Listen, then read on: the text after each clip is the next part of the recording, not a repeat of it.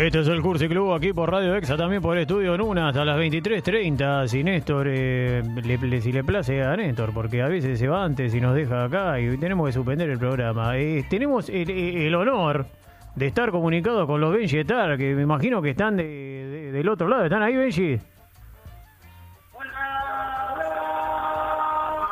Me encantó ese saludo, ese saludo estéreo que acaban de hacer los Benji. ¿Cómo están? ¿Dónde están? ¿Están todos juntos? ¿Están en una sala de ensayo? ¿Están en una casa? ¿En qué lugar físico? Sé que eh, recorren el Caribe conurbano habitualmente, pero no sé en este momento en dónde están. Sabés que estamos en todos esos lugares que dijiste, ¿Eh? es uno solo, en la Ferrere y, y cumple todas las funciones, casa, sala de ensayo, eh, sala de té, todo. Sala de té en una casa de té, una especie de T-Connection, pero eh, matancera directamente. Eh, ¿Terminaron de ensayar o se juntaron exclusivamente para hacer la nota? Exclusivamente para hablar con ustedes, porque como dijeron, ya me di cuenta, nos dimos cuenta que están locos. No, también, no, me, me eh, parece una falta, disculpame, pero parece una falta de respeto que nosotros te estamos llamando para difundir un poco su música y ustedes me están faltando el respeto. Eh, ¿Cómo, cómo? por a ver, los Messi, estos son, son amigos de usted, Néstor. No, usted no, me manda no, no. gente para que hablen mal de mí todo el tiempo y después a mí me mandan mensajes todo el tiempo hablando mal. Hablan bien de Néstor, hablan bien de, de que, que le gusta la cara que tiene y todas esas cosas, que usa de levante este programa. Eh, y, y después llama a sus amigos que me tratan así, ¿no? Es, un chiste. Eh, eh, me encanta estar hablando con los Villetar porque tuvimos la oportunidad de verlos en vivo con Néstor, una noche hermosa, creo que fue en el barrio de La Boca, y nos encantó porque no solo era música, sino que había una teatralidad ahí, ¿es cierto? Ti- ¿Tiene un poco de eso? ¿Trabajan tanto la música, las letras, como eh, el aspecto teatral de sus presentaciones? Sí, sí, la verdad que, la verdad que sí. eh, bueno, yo soy, me presento, soy el negro. Por favor, pre- preséntense todos, todo lo que estén ahí. el negro, Dani de los Bellestars, la Ferrere. Hola, yo soy Zambino de los Bellestars, de la Ferrere. El Alvarito de los Benches de la Ferrari. Y así. ¿Qué? Y sí, sí, viste, te darás cuenta que justamente el señor Néstor nos ha visto en un show, en un lugar ahí en, en San Telmo, no recuerdo bien, que eh, justamente estábamos presentando nuestro show que era, se llamaba Fuera de Tiempo, que era un show teatral, musical, vamos a decirlo una comedia musical por ahí, para usted que están tan instruido. eh, Me encantó, Tony. me encantó, sí, sí, para mí es una comedia musical, exactamente lo que dijo usted. Bueno, ahora Lalito le va a pasar a contar de qué trataba esa comedia. Eh, Hola, buenas noches a toda la audiencia eh, y un saludo para la gente de Boca, y para la gente que nos está escuchando. ¿Cómo salió, cómo terminó Boca? 0 a 0, son una muerte, hijo de puta. No, fuertes declaraciones, hay una tensa calma en el programa, Néstor, con estas declaraciones, porque ya veo que viene la barra de Boca, piensa que somos amigos de los Belletar y nos vienen a, nos tiran un piedrazo acá. Pero bueno, estaba hablando de, de- de esa fecha, esa fecha hermosa eh, que fue en San Telmo, en la Boca, en la cual Néstor eh, terminó haciéndose un tatuaje de los Belletar. Bueno, sí, bueno, esa fecha, esa fecha fue la, digamos, como el- la van premier, por llamar de una manera, de lo que era el show que teníamos planeado hacer, que lamentablemente nos cortó la- las piernas como el Diego 94 de la pandemia, pero ya va a remontar de a poco. ¿Tuvo algo que ver la FIFA ahí? No, no tuvo nada que ver. Y no sé, viste cómo son eh, los teque y maneje de la vida. ¿Alguna, alguna institución, alguna corporación, me imagino que habrá eh, eh, hecho, ha- habrá metido la cola para que pase, suceda todo esto. Pero estabas hablando un poco de eso. ¿Cómo fue que, que- que construyeron esa especie de, de comedia musical? Eh, ¿Iban llevando ideas uno cada uno? ¿Es algo más conceptual? Y lo que pasa que eh, cuando éramos niños éramos bastante inquietos y descubrimos la música ya bastante viejos y esa inquietud infantil la trasladamos a un show que, que estábamos cansados de tocar y, como no éramos tan buenos técnicamente hablando, ¿Todavía? todavía, dijimos, ¿por qué no hacemos un poco de lo que nos gusta hacer, que es boludear? Eh, de- una- nada, medio punk eh, el asunto, tenía que ver, medio como con, con un eh, espíritu punk. Recién hablaba de que se conocían hacía mucho. Cuénteme un poco cómo fueron sus orígenes. Eh, estaban hablando que son de- del barrio del AFE, pero se conocían del barrio, se conocían de la escuela. Eh, ¿Quién fue el, el primero, el impulsor? ¿Quién fue el John Lennon que dijo, quiero armar una banda, quiero ser como Elvis? Bueno, la, la, la, la historia es así. Nosotros somos tres ahora, más un cuarto integrante que es Mason Jackson. Qué buen nombre, ¿no? Decilo. Mason Jackson se llama. Sí, señor. Mason, me encantan esos nombres, pero y me imagino que capaz que de, de San Alberto, ¿no? No es que... ¿De dónde es Mason Jackson? Es hermano. Ahí está, viste, viste, yo sabía. Una vez, una vez hice de un camionero, le, le digo, hola, ¿cómo te llamas? Y le, digo, Tony Bandini, y él me decía Eddie Murphy. Le dije, no, no me podés, de, de verdad, me está, me, me, está haciendo un chiste, señor. No, me llamo Eddie Murphy. Se llamaba Eddie Murphy el muchacho, pero bueno, no importa, no hablemos de mí, Néstor, hablemos de los Benjetar. Estabas hablando de que eran tres integrantes, un cuarto que a veces se suma. Eh, sigamos con la historia de los Benjetar.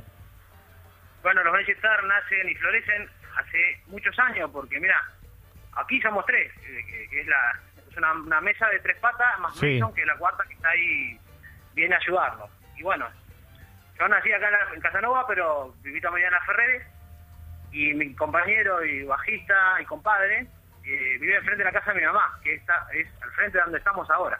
¿sí? sí. Entonces nos conocemos de que tenemos memoria. Directamente, o sea, es como que nacieron ya juntos. Exacto, y resulta que el otro, el baterista, y o corista, y o ingeniero, Zambilo, es mi hermano de sangre. Qué era. Es una, es una familia. Con nosotros que éramos más grandes y viste cuando son, como te digo, cuando sos tenés amistades y viene tu hermanito a hinchar huevos, bueno, siempre lo echás, después terminó siendo parte. Y ahora es jefe y todo. Arriba. Eh, ahora yo lo es el que los caga pedo a todos. Eh, ¿Y cómo fue que, que, arrancaron? Ahí me está comentando cómo se fueron uniendo, pero ¿qué, ¿qué, llevaron? Uno llevó una canción, me dijeron que llegaron a la música tarde, eh, que uno eh, empezaron a componer con la guitarra, qué instrumentos iba tocando cada uno. Sí, mira, la verdad que nosotros queríamos ser futbolistas, todos, ¿viste? ¿Quién, quién no quiere ser futbolista? o actor porno, pero el pene no daba. Eh, también. Eh, actor porno es buena. Ojo que, que, tal vez, eh, viste que hay películas de todo tipo en el arte. Pero después también me imagino que hay momentos en que hay algunos que son muy porongudos. Muchos actores son porongudos. y la gente se aburre también de, y quiere algunos maniceros. Así que yo no puedo. Tal vez todavía no está cerrada esa puerta. Eh, bueno, eh, lo que pasa es que en la adolescencia nuestra, que allá 90, 2000 eran todas películas, eh, viste, donde todos los actores eran como, como demasiado furiosos. Sí, Es verdad, es, cierto, es cierto. Néstor dice que sí, porque Néstor eh, la esquividea todo el tiempo, Néstor. Está todo el tiempo viendo eh, cosas de porno en, en, el internet y después se embicha toda la máquina y empiezan a saltar los temas. Pero bueno, estaban hablando de que querían ser futbolistas actores porno. Eh, eh, ¿Trasladaron eso un poco eh, también a los Benchetar a, sus actuaciones? Porque sí, se nota que son futboleros. Sí, sí, la de la porno no pasa nada. De coger, de coger ni hablar. De coger ni hablar. Pero lo del fútbol sí no, claro, está en la sangre. claro. somos todos, hay equipo, siempre un técnico. y tenemos que, estamos más o menos como la, la que fue ahora la Copa América con Messi, ¿viste? Vamos a dar el golpe, hermano. Estamos en esa. Para mí los Benjetar van a dar el golpe. ¿eh? Yo lo, siento porque también recién estábamos escuchando eh, Elefante Rosado, que es una canción que pasamos mucho en el programa. Después vamos a escuchar otra cuando los despidamos. Néstor, por favor, prepárela. Sí. No me haga quedar mal con los Benjetar. Jamás. Y es, es bastante, yo la siento como que es un poco futbolera, pues tranquilamente podemos decir, vamos Argentina, y vamos Argentina, vamos a ganar. ¿O no? Con el ritmo de Elefante Rosado. Tranquilamente puede sonar en una cancha. Ojo, eh, 50% para vos, 50% para nosotros. Ahí está, listo. Si llega a sonar, eh, va, a estar eh, ahí puesto un poquitito de mis partículas eh, elementales en esta canción que, que, se va a sonar en la cancha toda del ascenso, ahí en República de Portugal, en la cancha de Almirante. Pero me imagino que son de ese equipo. Tal vez ahora son de Chicago y me putean. Bueno, no importa, no hablemos de fútbol porque ahí empieza ya empieza el quilombo. Sigamos hablando de, de, de esto, de, de los instrumentos. Eh, ¿Quién empezó tocando la guitarra? ¿Quién se animó a cantar? ¿O ya estaban definidos? Me, recién dijeron que cantaban también varios. Eh, bueno, con respecto a la guitarra, me parece que somos los, únicos en el barrio que, o sea, éramos tan, la cultura de tan pobre que ni siquiera conocíamos lo que era una discusión. Mi viejo tocaba la guitarra y una vez se la robamos con el negro y empezamos a intentar tocar. Mujer amante en dos acordes. Ajá. Mujer amante. ¿Se la animan a cantar Mujer Amante? Si yo le, le, pido este regalo para el curso y club, si pueden entonar un poquito de Mujer Amante al estilo Benjetar, ¿se animan? ¿Cómo es el estribillo? Vamos. A ver, ¿cómo es? tres. Oh, debo saber que es verdad, en algún lado está todo el amor que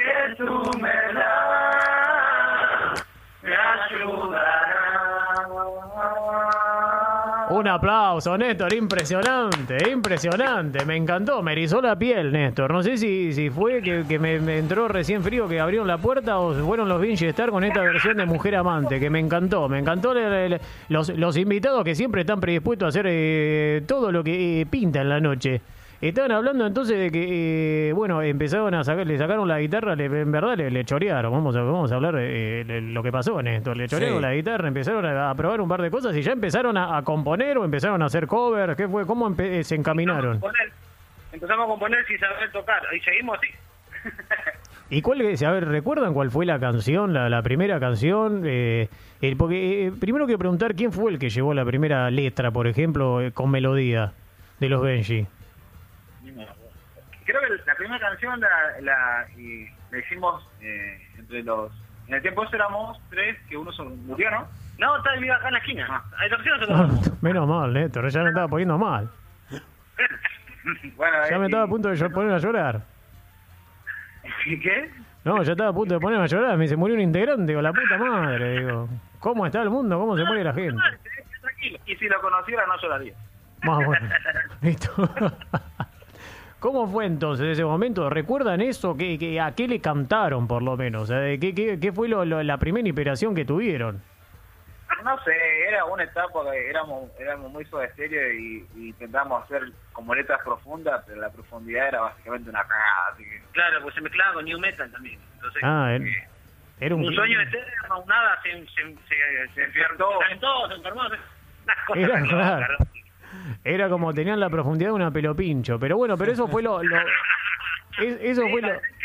Claro, eso fue lo, lo- lo primero que intentaron, estamos hablando de hace muchos años atrás, y después la, la- la banda terminó eh, creciendo, encontrando un estilo, como dijeron ustedes, y también grabando canciones en estudio. Sí, eso es un, un punto de aparte porque somos la única banda que jamás ha sacado un material oficial. Todo eso que escuchaste son demos, ¿viste? Claro, o sea, no fue, fue- no fue en estudio que lo hicieron. eh, ¿cómo, ¿Cómo lo grabaron, eh, Elefante Rosado? Que suena muy bien, a mí me encanta, es un tema que me encanta. Bueno, suena así. Gracias, loco, gracias, nos, nos llena el corazón. Sí, lo grabamos, no sé, como no, bueno, estábamos muy volados en esa época. Ahora estamos más sobre la tierra, que te ayuda a volar más fuerte. No sé si me expliqué. Co- con más impulso. Sí, claro, exacto. Eh, pero bueno, la, la, la, la, chau, la canción que le pasamos a Néstor, que se llama Ya no lo boté, esa sí la grabamos en el estudio que teníamos de un chico que ya no toca más con nosotros, el Flaco. Saludos al Flaco, es un amigo nuestro. Eh, y esa le hicimos piola. Nunca la lanzamos, pero le hicimos piola. Ahora, hoy va a sonar. Hoy va a sonar. adentro, muy adentro. Sí, bien. Hoy va a sonar, yo no lo voté. Vamos, carajo. Bueno, era una época oscura y gris de nuestro país. Entonces eh, la canción salió. Salió como, no sé, como sale una, una escupida de- en el pleno invierno. ¿Se entiende, no? Sí, sí, sí, sí. Eh, eh, co- comúnmente tratan en, en sus letras eh, o cuando con lo que se inspiran de tomar eh, cuestiones políticas. Eh, es relativo, o sea, en la, eh, creo que ya no lo voté, creo que es la única letra que por ahí que nos, digamos, que nos llegó un poco más a flor de piel. También por, por la circunstancia de que uno cuando va creciendo va entendiendo un par de jugadas de la vida. Creo que es- esa letra como que representa un poco la parte política nuestra.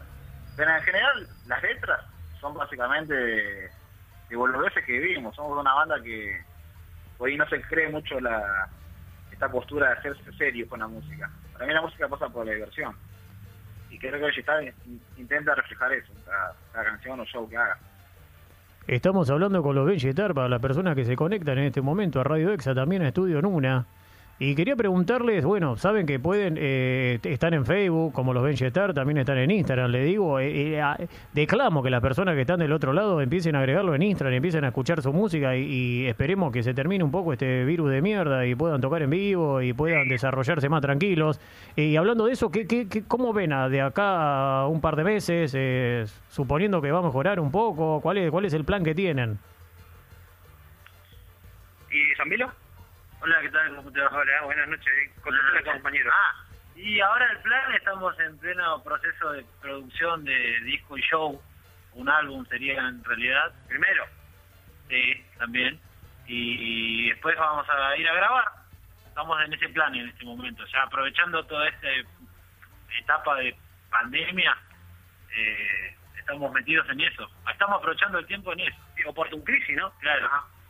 La oportun crisis, eso eh, es verdad. Hay que cuando uno está encerrado es una posibilidad como para empezar a trabajar sobre eso. Pero bueno, eh, llamamos a todas las personas y saben que, que pueden contar siempre con nosotros a nivel difusión o para lo que sea. En el momento en que tenga que difundir algún disco o algún show, pueden contar con el Cursi Club.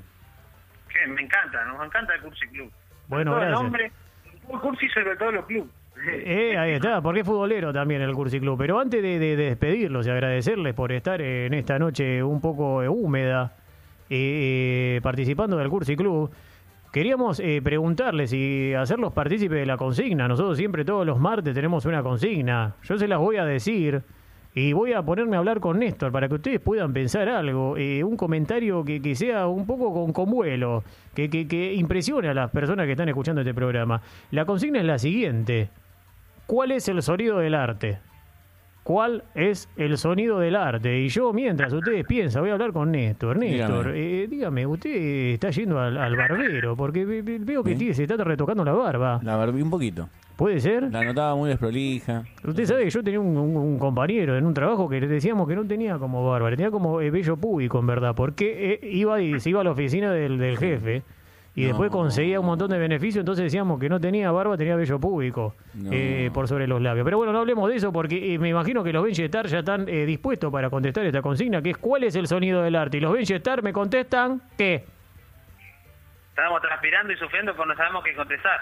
Eh, eh, Eso ya, ya, es, ya es una respuesta, eso. Así que no, no, no sé. Podemos decir que el sonido del arte eh, puede llegar a ser el, el- el sonido de, de- de ese sudor que cae eh, por la sien sin saber qué, qué, qué componer, qué escribir, qué música hacer. Puede llegar a ser eso porque ustedes saben que esa gota que cae tiene un sonido. Sí, está bueno lo que estás diciendo, loco. La verdad que eh, me gustó, ¿no? ya me, me hiciste pensar, pero es la verdad, es el, el sonido del arte que tenemos nosotros es no saber lo que vamos a hacer, porque esa es la definición del arte que tenemos, no saber lo que hacemos, lo que sale en el momento, como la vida misma. O decir, me levanto, me voy a laburar, voy a hacer, ¿qué mierda? Pasa un camión y te llevó puesto. También es arte, pero... o sea, lo que quiero decir que el arte, vos podés tener técnica, podés pensar todo lo que quieras, pero en realidad es lo que te sale en el momento. Vamos a ser realistas. Me gustó, me gustó. Un aplauso, Néstor, para los Benchetar con esta respuesta. Me hizo acordar a lo que hablamos la otra vez de, de Frida Kahlo. Que Frida Kahlo, cuando tu, tiene ese accidente en el autobús, había un señor al lado que tenía como un polvo dorado, que no sé, era tipo de decoración, que se le cayó todo en el cuerpo de Frida Kahlo, que estaba ensangrentada y toda llena de un polvo dorado, que era como una especie de obra de arte en la desgracia. Pero bueno, eh, muchísimas gracias a, lo- a lo- a los Benchetar por esta participación, por esta noche hermosa. Saben que pueden contar siempre con este espacio. Nos encanta su música, nos encanta su histrionismo. Así que pueden contar con el Cursi Club y nos vamos a ir escuchando eh, eh, Yo no lo voté. Muy bien. Gracias, Tony. Gracias, Néstor. Saludos a Vicente Man ahí.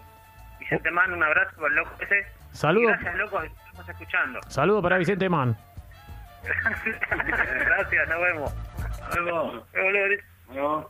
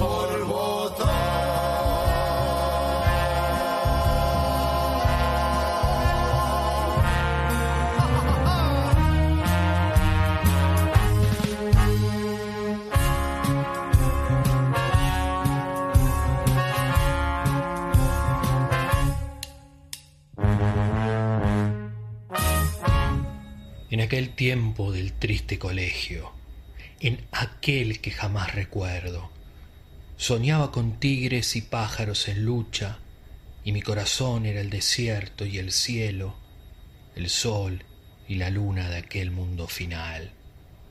Llegó hasta mí un sacerdote, llegó y me dijo, por lo que piensas, morirán tus ojos, tu piel será maldita como la piel de las momias. Amarás a Dios en todo lo que te destruya. Me senté junto al muro más cruel y lloré la lepra del cielo. Cayó mi corazón, no perdí. Y reyes, ya de sangre pájaros y tigres me acosan para siempre y todas mis aguas, todos mis ríos huyen muertos hacia el atroz y calmo mar de las tinieblas. El ángel de la locura, el ángel de la fiebre, mira en mí el monte coronado del verbo. Escribo para que me sea dado el silencio.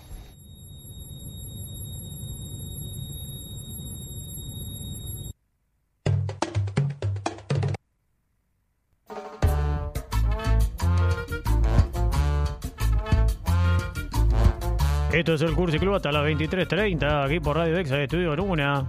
Se sigue metiendo la tribu de, de mujeres caníbales, Néstor, que recién eh, nos vinieron a visitar y se fueron. Pero bueno, no hablemos de eso porque ya estamos en comunicación con Arwal Aura. ¿Nos estás escuchando, Arwal? Sí, vale. Eh, eh, ¿Te gusta que te diga así a Arwal? Está bien, ¿no? Obvio, sí. A mí me, me gusta porque es una especie de palíndromo y nosotros amamos los palíndromos. Es más, te- ahora te voy a dedicar uno que es eh, la barra es ese arrabal, que es un- un- una frase que es capicúa, como, como tu nombre, Arwal. Ajá. Y es verdad, está bueno eso. Me- le- no le importa de- realmente Arwal, y tiene razón, porque nosotros estamos acá, que es un programa de arte, y yo le estoy eh, diciendo eh, palíndromo como amar es reconocerse rama. Amar es reconocerse rama, otro palíndromo que te regalo a Arwal. Eh, ¿Cómo Está está? bueno, ¿Cómo te, ida y vuelta. Ahí, ahí está, ahí está. Vio que le gustó Néstor. Néstor me mira diciendo eh, siempre a las personas, a, a- a- a las personas que yo decido para que entrevisten este programa, eh, siempre eh, le, la cela con cualquier cosa. Eh, le agradecemos a los Benji Star que los entrevistamos también. Ahora estamos con Arwal Aura. ¿Cómo está? ¿Cómo te trata esta noche, Arwal? ¿Qué andabas haciendo? Está frío, está húmedo, ¿no? Está, está fresco. Estoy al lado de la salamandra tomando mate.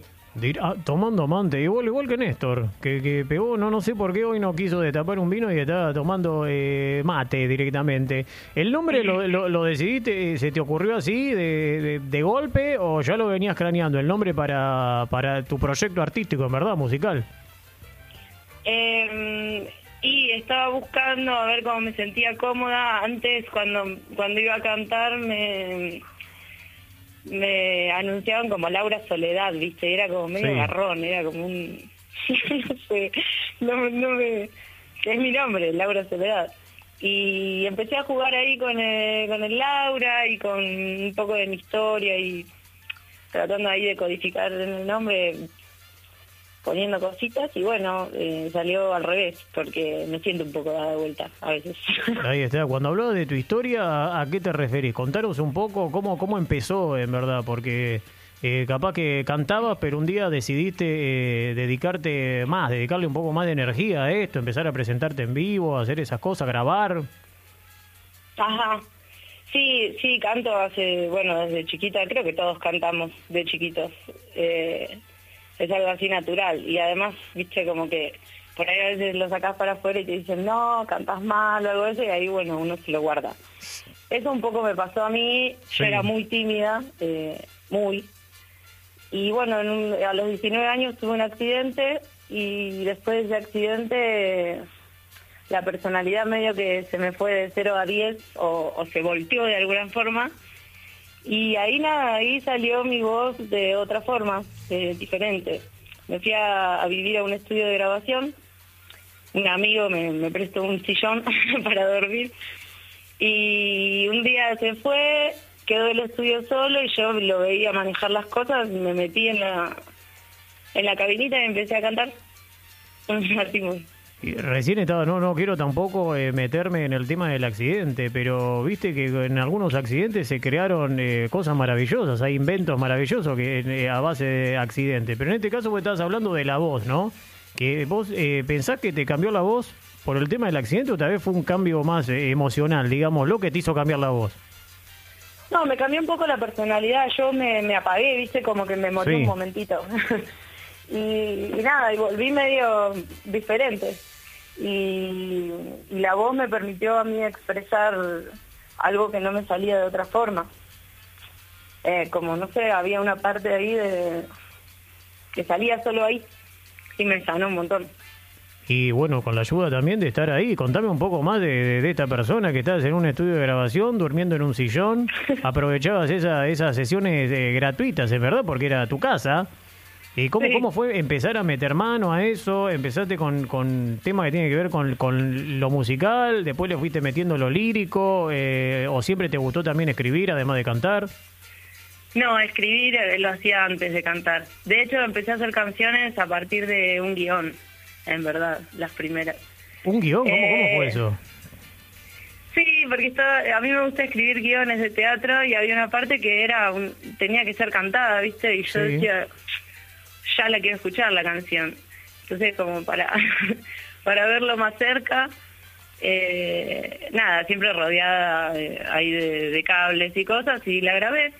La grabé con un amigo que ahí vivíamos juntos con otro amigo en Urquiza, Sí. e Independencia, eh, y él músico, así que nada, eh, le dije, che, no me, no tocas esta canción, a ver cómo te parezca, y yo la canto. Y ese fue el, primer tema que canté, y lo grabamos. Igual este, este amigo que se llamaba Gaby, que me enseñó un montón, el primero, ¿no? Que me quedaba ahí a dormir en el sillón, me tiraban chisitos, palitos, tipo, yo estaba durmiendo ahí todo el día.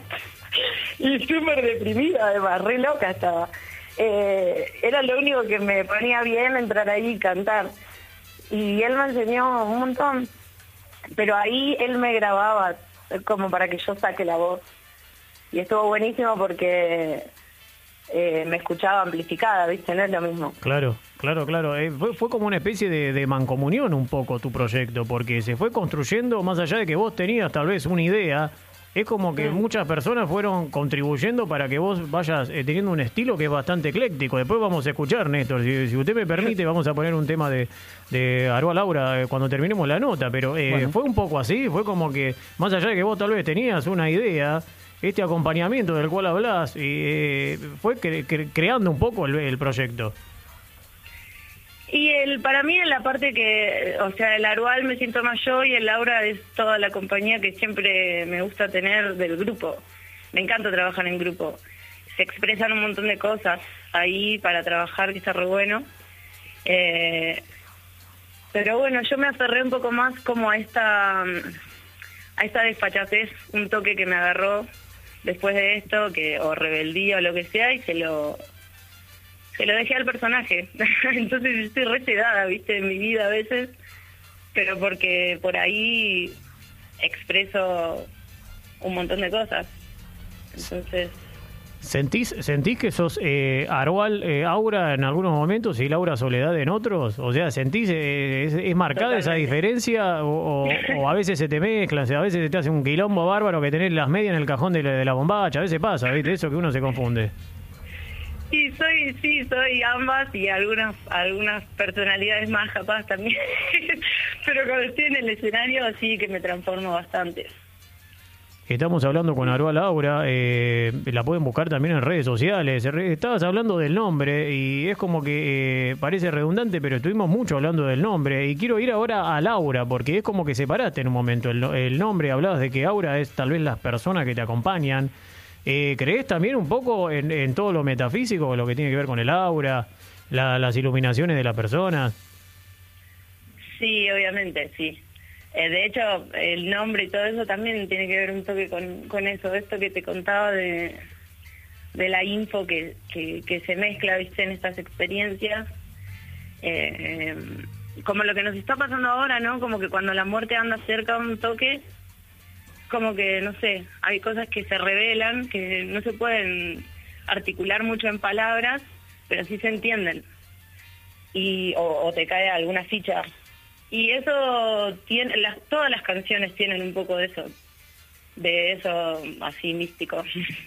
Eh, o sea, te, te- este, bueno, eh, no, no voy a descubrir nada. Esto de este último tiempo de pandemia, así es como que, que te pegó para un lado diferente con respecto a la hora de, de escribir o de, o de crear. ¿Cómo fue que te pegó el tema de, de la pandemia, el tema de lo que hablábamos recién, de la cantidad de muertos que hay a nivel mundial? Y creo que está bueno también cambiar y, y dejarse, ¿no? Llevar por la ola, surfearla, meterse adentro, que te haga mierda, lo que sea, pero que el cambio, ¿no? El cambio para mí es vida. Como que cuando algo está muy estático y seco, me parece más cerca de eso, de lo de lo que no está mojado, ¿no? como que creo que todo esto nos puede servir como un impulso para tomar coraje y hacer algunos cambios que por ahí en el día a día no pensamos que no podemos o que no sé qué, es como que bueno, ni, el- ni, ni siquiera en el apocalipsis vas a vas a hacer lo que te gusta o, o vas a esperar a tener 80 años. ¿No? Que fue, que fue un poco lo que te pasó a vos cuando comentaste antes eh, con el tema del accidente. Eh, yendo eso a, lo a un poco a tal vez, va, no sé si lo negativo, porque hablamos de que los cambios están buenos, pero te sirvió, me imagino, también eh, un poco eh, el encierro para crear. Sí, yo me suelo encerrar bastante, eh, de hecho. Eh, pero me sirvió, ¿sabes qué? Cuando empezó a pasar esto me sentí un poco más acompañada en el sentimiento este que te, que te decía con esto del accidente, a mí me atropelló un auto. Sí. Entonces, como que yo ahí después tuve un subidón de una cosa de que no podía planear nada, ¿viste? Sí. como que tenía una conciencia de que en cualquier momento me podía morir, entonces era una cosa de, de mantenerme presente y de, de vivir el día a full. y eso me parece que me perdí un poco, pero... pero bueno, ¿me entendiste? no? Sí, te entendí, pero eh, pero después, pero eh, entiendo perfectamente lo que estás diciendo y se entiende. Después de, eso que viviste, o sea, te costaba proyectar porque quería, era como todo el hoy, vivir el hoy y viste ni siquiera pensar en el futuro. Eso tal vez se te complicaba a la hora de, de crear hasta un proyecto musical o un proyecto de o con una persona al lado, No, una pareja. Eso por ahí lo rehacía porque creía, viste, hasta el fondo. O sea, es hoy, digamos. Y por eso también decía, bueno, vamos a hacerlo. Y si mañana, bueno, se diluye y bueno, se diluye por, por lo que circula también. No es una responsabilidad de uno solo porque no estamos solos. Eh, pero digo, todo esto de la pandemia, como que en algún punto cuando surgió, dije, ay, qué loco, es la, la, una- la primera vez que me siento acompañada en el sentimiento en esto de que no hay mañana, digamos. Claro, claro, claro, Eso me claro. pasó. El tema es que, el, el tema es que, que, eh, eh, que siempre hay mañana. Eh, ¿O no? Siempre hay mañana, ¿o no? Néstor, Néstor me mira como diciendo, sí, Sí. espero que sí. Sí. Pero siempre hay mañana. Tal vez no está Néstor mañana, pero mañana va a haber. O sea, el- pero también es verdad que el presente nunca se acaba, Néstor. Eh, claro, o sea, no hay mañana, pero yo lo digo desde, no, no desde, por ahí es una mirada medio pesimista, pero que realmente a mí me, me parece positiva porque ponele, cuando hablamos de la muerte parece como que "Uy, no hables de eso, ¿viste? O que no sé qué. En realidad es un motor.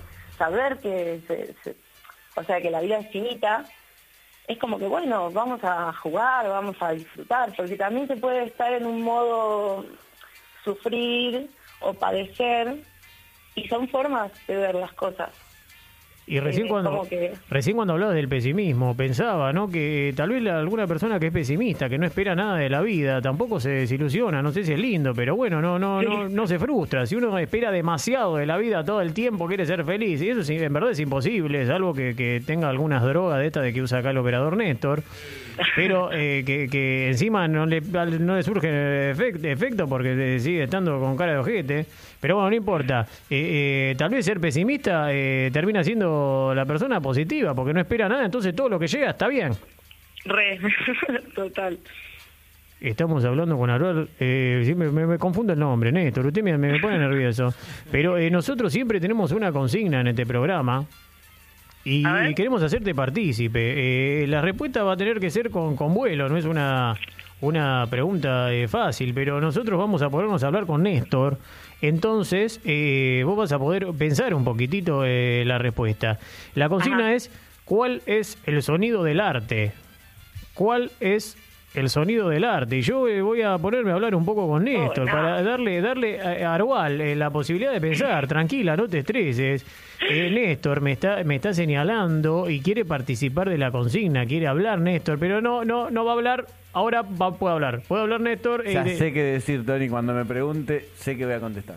bueno, eh, Néstor, le voy a hacer esta, esta pregunta. Piense bien, no nos haga quedar mal. Hay un montón de gente escuchando del otro lado. Eh, eh, Néstor, ¿cuál es el sonido? Haga un poco de adrenalina para darle más tiempo a Arval. Ah, adrenalina. Adrenalina. Adrenalina. Este es un, eh, este es un, un método que yo le enseñé a Arval para que vos sepas. Un método que le enseñé a Néstor para que se encontré. Él tira piñas al aire y grita adrenalina. Bueno, listo, Néstor, basta. Conteste, ¿cuál es el sonido del arte? El aplauso del público. Un aplauso para, para la respuesta que acaba de decir Néstor. Muy bueno. Bueno, eh, tal vez eh, tenemos la posibilidad de que Arual, Laura, ya tenga la respuesta de eh, cuál es el sonido del arte. ¿Es así, Arual? Sí, se zarparon un poco igual en la pregunta. Viste, nosotros, Está- eh, es una pregunta, de, nosotros tratamos de, de- de- Sabemos que vos podés con, con estas eh, preguntas, entonces las hacemos. A ver, eh, el sonido del arte puede ser ese silencio que parece como que estás bajo el agua eh, cuando detenemos el tiempo, cuando estamos en el acto creativo o ese momento con el público, ¿no? Me, me parece. Como de la concentración y el fluir. Un aplauso. Hablando de, las dos consignas, respetando las dos, vamos a la consigna de Néstor y un aplauso dedicado para la respuesta de Arual Aura. Y también, eh, a mí, ¿sabes que lo, lo que me gusta mucho, Arual? Es el sonido de las nubes al moverse. ¿Lo escuchaste alguna vez? El sonido de las nubes cuando se mueven. Mm, no, no había pensado en eso. Bueno, pre- presta atención, alguna vez vas a ver que es, es hermoso el sonido de las nubes cuando se mueven. Uno tiene que tiene que eh, tener capacidad de, de- de auditiva para escuchar a las nubes cuando se van moviendo en el cielo. Eh, muchísimas gracias por esta participación en esta noche aquí en Radio Exa, también para Estudio Luna en el Cursi Club, Arval, Laura, un saludo grande a Juan Siet, también un genio. Y, y vamos a, nos vamos a ir escuchando un tema un tema tuyo. Dale, te parece. Gracias, gracias por llamarme. Un saludo grande. Bueno, besotes.